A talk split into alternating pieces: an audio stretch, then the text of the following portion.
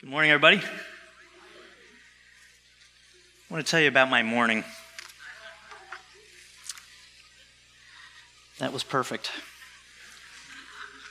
This is my morning. Um, so I get up early on Sunday mornings and go into the office in uh, the house to uh, review my notes in preparation for uh, the message each week.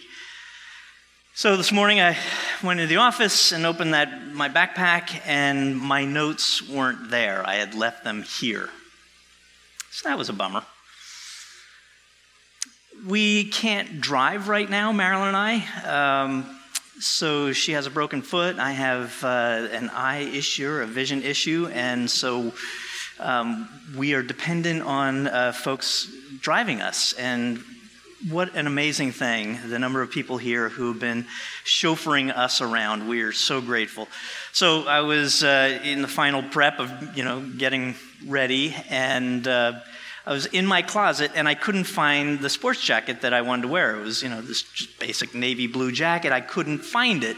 I know it's in there, but I just can't find it, and our ride arrived. And so I just grabbed this jacket and put it on. It's not the jacket I wanted. So I got to the office here, realized my shoe was untied. I went to tie my shoe, looked down, and saw I have two different shoes on. They're not even close. I have a black shoe and a brown shoe on.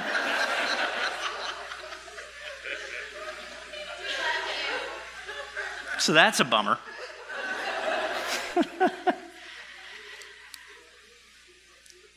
Fortunately, last service, the message went okay. So I, I was worried at 9 o'clock how that might go. So I've got, a, have uh, got a statement I want to make, and if you agree with this statement, I want you to say amen at the end of the statement. Here's the statement When a baby comes into your house, everything changes. Amen, amen right? So it doesn't matter, you know, you might be the grandparents, and if the kids bring the baby over, everything changes in the house. If you have friends who come over and they bring their baby, everything changes in the house. But it changes big time when you are the parents of a baby in your house. And um, so Marilyn and I were married for about seven years before Josh and Matt came along.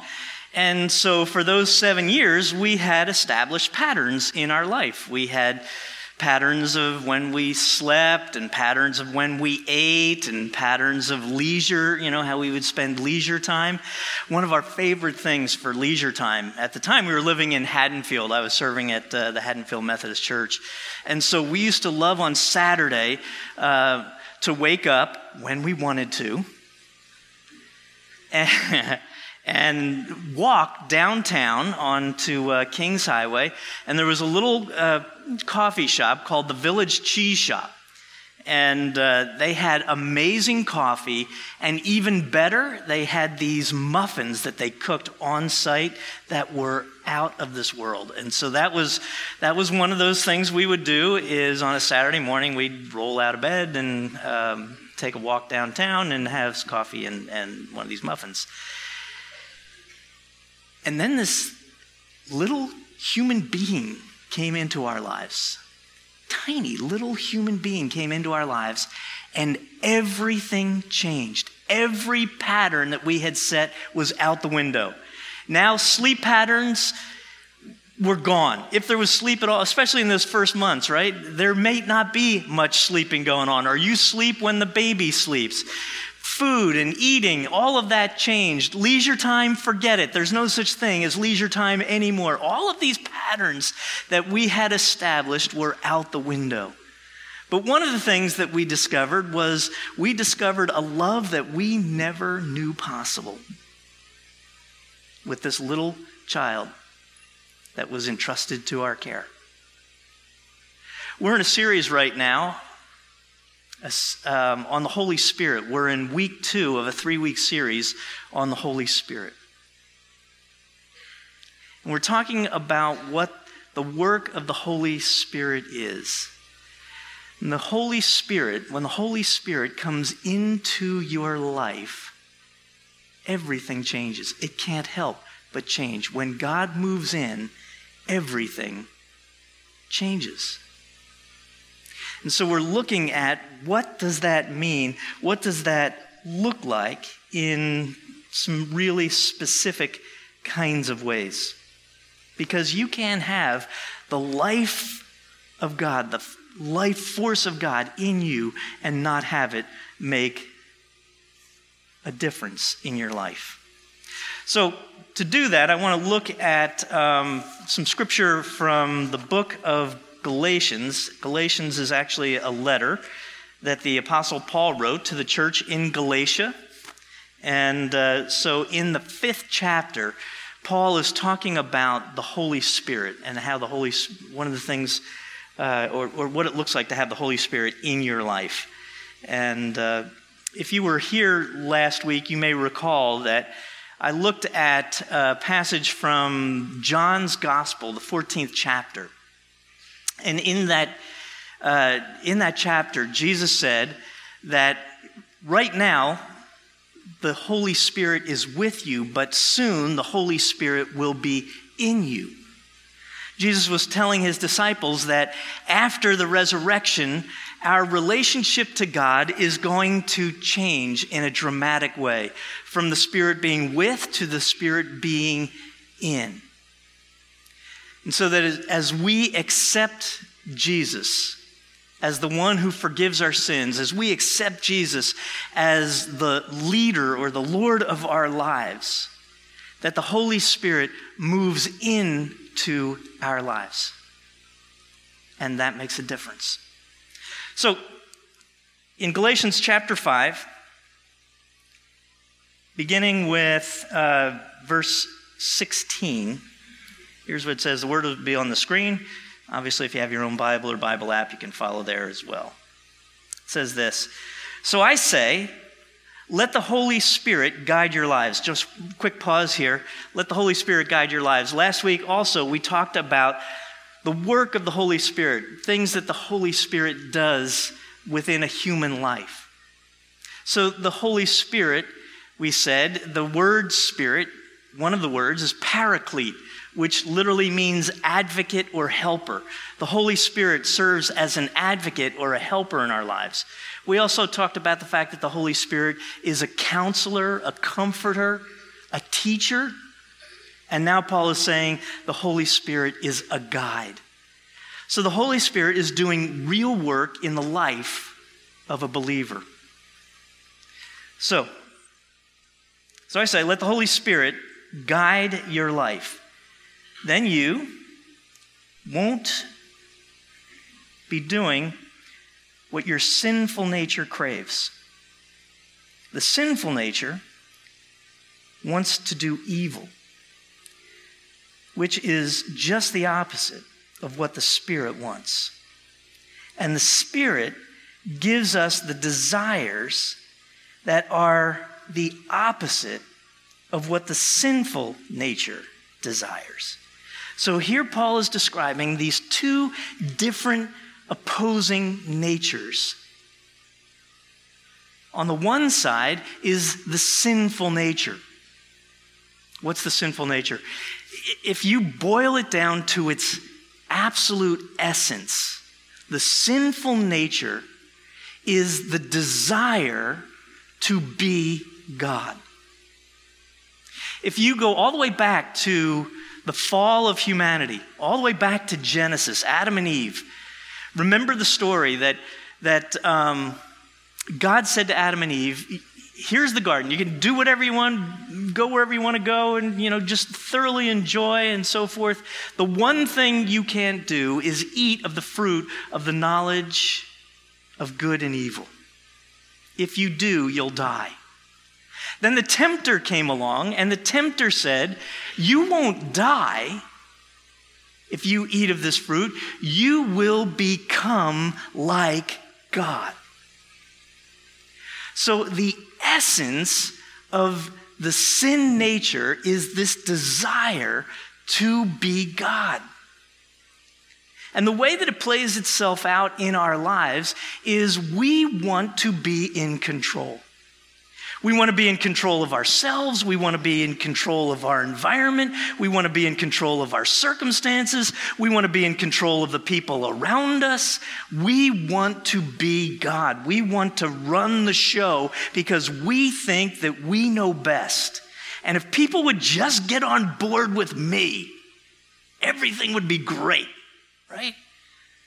I mean, we're in that season now of, you know, people are out starting now, you know, doing the shopping thing. And so everybody's, here's the thing everybody's in your way. Right? You need to get places, you have stuff to do, and there's all these people, and they're all morons. Right? Because I'm God. Don't they know I'm God? Clear the path. God's coming through. All right. But at, seriously, at its heart, that's the nature of the sin nature. I want to be God. And even though I might not think of it that way, I might certainly not articulate that that way, that's really what's going on is I want to be in control of my world, whatever that might look like. And then we have this Spirit, the Holy Spirit. And the nature, the character of the Holy Spirit is to help conform us into the image of Christ, not for our own sake, but for the sake of others. It's an outward focus. And so here's what Paul says in the next verse these two forces are constantly fighting each other. So you are not free to carry out your good intentions. We have this inner conflict, this kind of low level at times, at times it's even, you know, high level, but this constant low level of war of things that I want to do that I don't do, things that I don't want to do that I end up doing and we have this struggle, right? I, and I'm sure you can relate to this. Right, I've got this, this thing within me that causes me to behave in ways that I, I don't want to behave. Like, I don't want to hurt people, but if I get angry, I might say things in anger that are hurtful to people. I may walk around throughout the course of a day judging the people around me. I don't want to do that, but it just seems to happen that I, I have this judgmental thing going on. Or maybe it's uh, that I take some shortcuts. Take some shortcuts, which is a nice way of saying I cheat, right?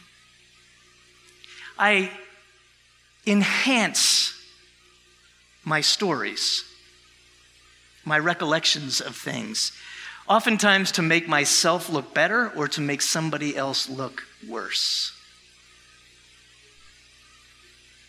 Right? So these are the things that we might struggle with with this battle that's going on. So if you can relate to that, I want you to know that you're in good company. The Apostle Paul talks about this struggle not just here in Galatians, but in several of his writings, but none more clearly and expansively than in the seventh chapter of another letter he wrote to a church in Rome. So, in the book of Romans, the seventh chapter, Paul is talking about this, this warfare between the uh, Spirit of God and human nature. So I want to read just a little section of that uh, from the message. Again, the words are on the screen. It says this For if I know the law, but still can't keep it, and if the power of sin within me keeps me, keeps sabotaging my best intentions, I obviously, I obviously need help. I realize that I don't have what it takes. I can will it, but I can't do it. I decide to do good, but I don't really do it. I decide not to do bad, but then I do it anyway. some, something has gone wrong deep within me and gets the better of me every time.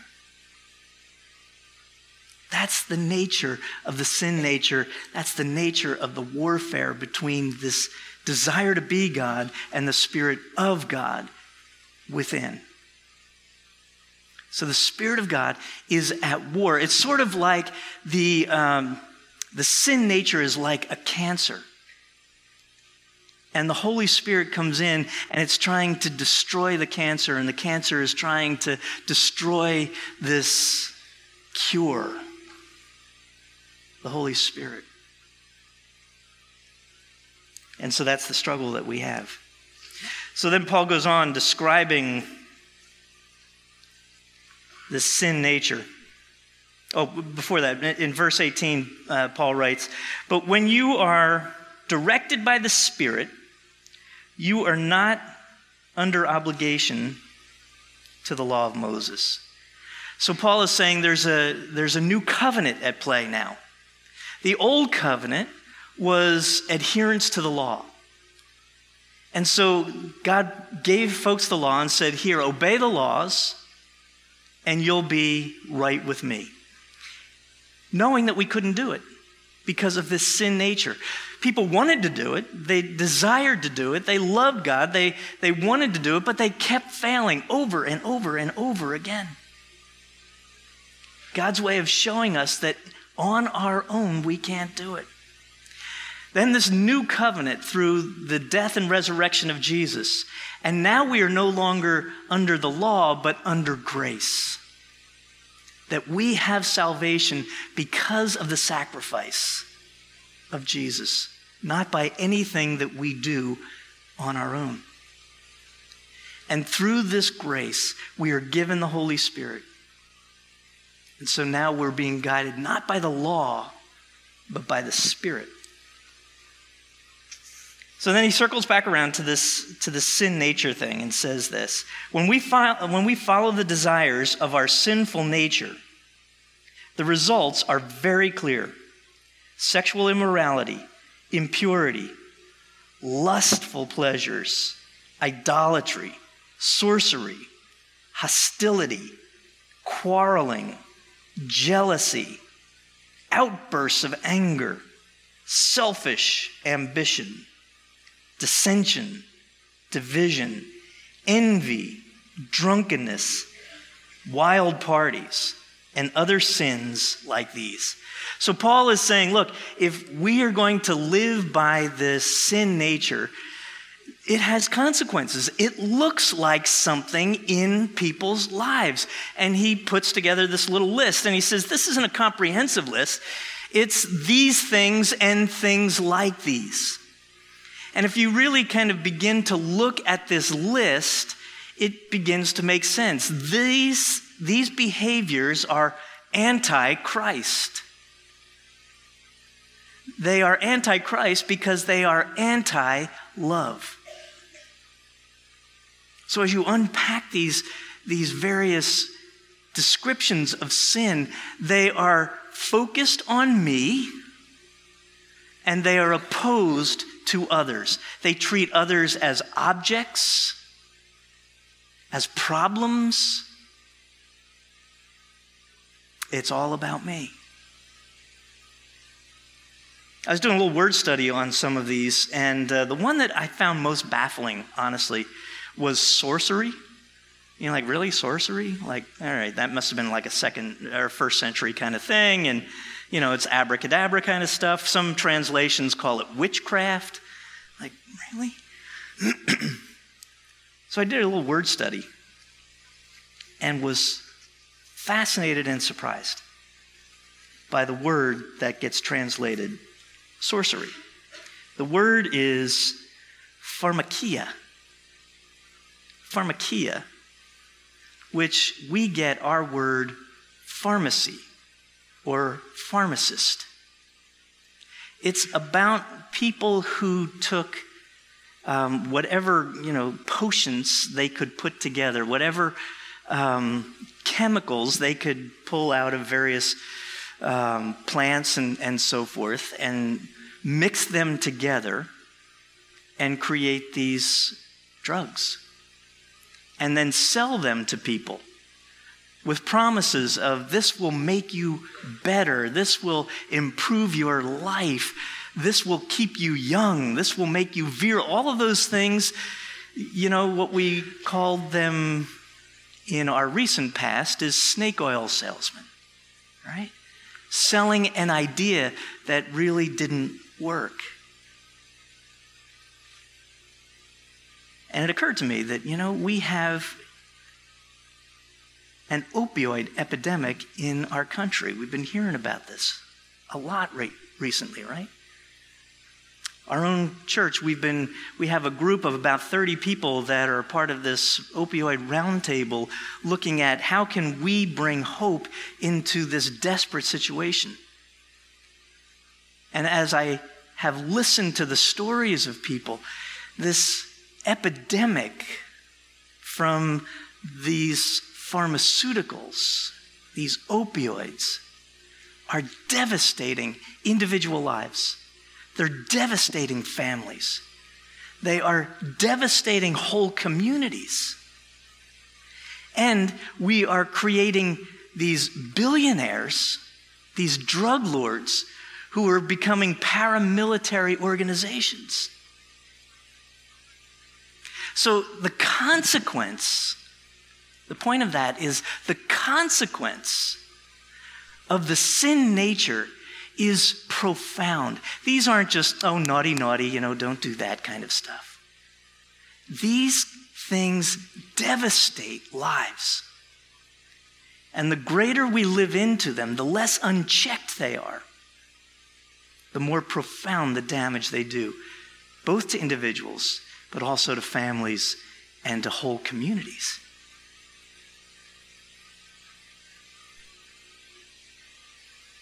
So that's the bad news. That's the unchecked sin nature.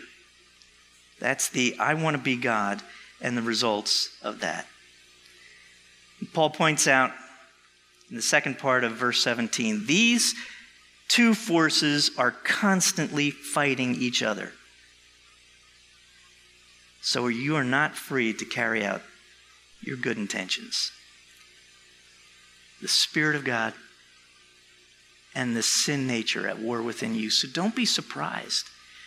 Don't be frustrated when you recognize that you have this same battle going on in you that Paul described. The good things I want to do, I don't do them. The bad things I don't want to do, I do them. This is the struggle that's going on within you and the Holy Spirit is working with you, in you, on you, to conform you to the image of Christ for the sake of others. So, moving on. Get to the good stuff. The Apostle Paul now is talking about the, uh, the nature of the Spirit. Let me tell you again, as I have before, that anyone living that sort of life, meaning the, uh, by the uh, uh, sin nature, no one living that sort of life will inherit the kingdom of God. The fact is, they don't want the kingdom of God. When you're living by the sin nature, you don't want the kingdom of God because you believe you are God. I don't need the kingdom of God. I don't need God in my life. I've got this. I'm in control. I'm in charge. I'll live life on my own terms, in my own way. So of course they don't inherit the kingdom of God. They don't, they don't want the kingdom of God. But, bless you, but the Holy Spirit produces this kind of fruit in our lives. Listen to the list love, joy, peace, patience, kindness, goodness, faithfulness, gentleness and self control. There is no law against any of these things. I love the fact that Paul calls it fruit. He's saying the Holy Spirit produces this fruit in your life, what should come to mind is a fruit tree, right? Think of an apple tree or a pear tree or something. What happens? As it draws nutrients from the ground, at the end of a branch, a little bud starts. And over time, that bud begins to grow and mature and develop. And over time, it becomes a fully formed piece of fruit, whether it's an apple or pear or whatever. That's what the Holy Spirit is doing in your life as you put your trust in Him. It's developing, it's growing this fruit in you. And then he describes what it looks like. And it's the stuff that we all long for in our lives, right? I want to see love growing and maturing in my life. I want more joy in my life. I want to experience peace and kindness and self control. All of these things, these nine things, these nine fruits, are what the Spirit is developing in you as you put your trust in Him. It's the best stuff of life, it's the most life giving stuff of life.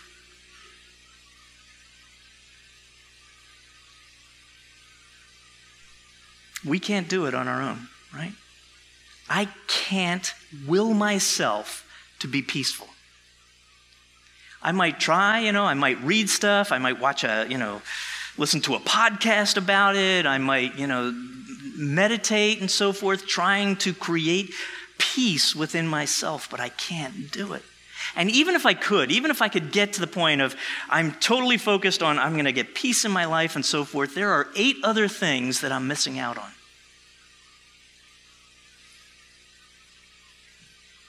So I don't have to work on this. I just have to put my faith in the work of the Spirit. And here's what that looks like. Close out with this. Those who belong to Christ Jesus have nailed the passions and desires of their sinful nature to his cross and crucified them there. Since we are living by the Spirit, let us follow the Spirit's leading in every part of our lives. Let us not become conceited or provoke one another or be jealous of one another. So when those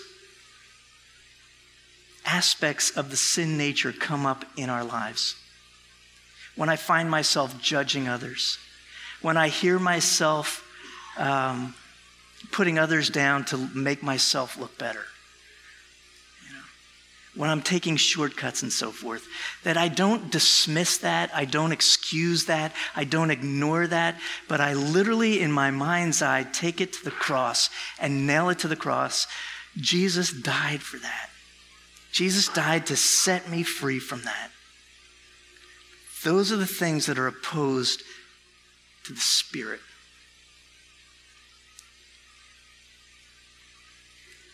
And I'm going to choose to follow the Spirit, to let the Spirit be my guide. So it's the beginning of Advent. A child has come, and all of the patterns have changed because the child grew to be a man, and the man is the Messiah who came to show us the way, to offer us the truth, and to give you life.